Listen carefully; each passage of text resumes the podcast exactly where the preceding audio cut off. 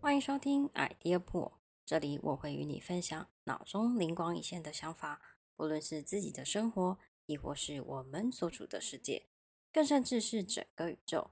欢迎与我一起思考一下吧。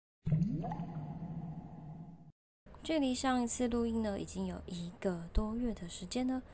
这些时间我在做什么呢？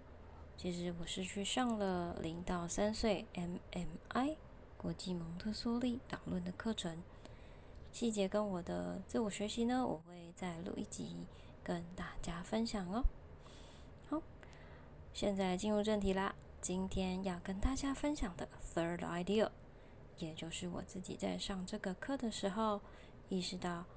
它可以运用在自己身上的想法哟。首先呢，先大概理解一下何谓秩序感。这里所提到的，会是蒙特梭利博士所提出来的内容。其中他提到，秩序感是人类倾向之一。当人们很清楚的了解秩序的关系时，也就是说。他会了解事物的基本模式，可以预知可能有的结果，也由于此才能使功能发挥。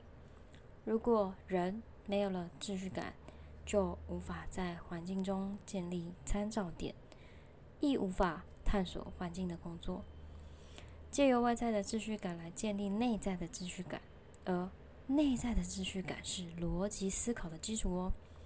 所以我们在提供孩子环境的时候，就要让孩子建立他的秩序感，减少因为他缺乏了秩序感，让他感觉到很惶恐。那为什么会探讨到自己呢？起因是因为我在上完这个零到三岁的课程，然后就是有一个作业，我们要帮孩子缝餐垫。那实际上呢，我们家的孩子也用了它。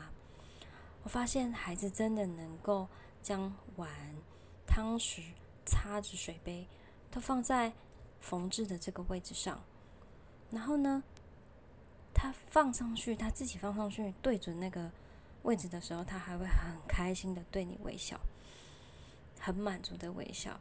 然后你会发现，他们在吃饭或者我们在吃饭的时候，觉得突然觉得很安静、很简单，你不需要去注意他啊。饭粒有没有掉下来？因为它都会掉在餐垫上，也不用一直提醒他说要把杯子往前推哦，因为你担心他会被卡到，然后就会到处都是。那其实他自己就会把杯子放在原本他要放的那个位置上。这也让我自己去回想，为什么人会觉得人生是没有目标的呢？每天不知道自己到底。在做什么？我的人生或是我的生活是否已经失去了秩序了呢？所以呢，我自己就做了几件事，先详详细细的写下我自己的生活目标。比如说，我是一个想要改变环境的人，OK，那我就从自己开始做起。我要当一个健康的人，想要有树有作物，每天可以跟家人好好说上话。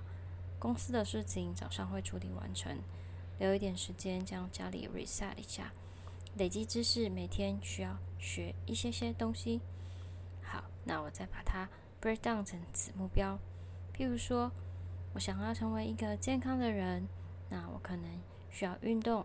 那运动可能包含的方式有自己比较熟悉的瑜伽，或者是我必须要走路三十分钟以上，每天。或者是有空的时候要冥想十分钟。那家里要 reset 一下，可能包含了有断舍离自己的衣服、小孩的衣服、小孩的玩具等等，换床单、拖地也都包含在这个里面。然后我再将这些小目标分配到每一天的例行事项里面。其实我会突然觉得我的生活很满足。而且我会每天去确认我是否有这样去过我的生活目标哦。我以为这样子会对我的生活很有局限啦，但我反而觉得我感觉到相对的自由，因为其实在这个每一个项目里面，其实也有我要选择、我能选择的弹性所在。那因为有这样子建立外在感的秩序，那让我觉得有那种有依归的安心感呢。这时候我就突然理解到了，要获得心理的满足，其实也是有方法的哟。那也提供给大家，可以试试看喽。好的，今天我们就先讲到这里啦。如果你有什么新想法，欢迎留言与我们一起 brainstorming 一下喽。拜拜。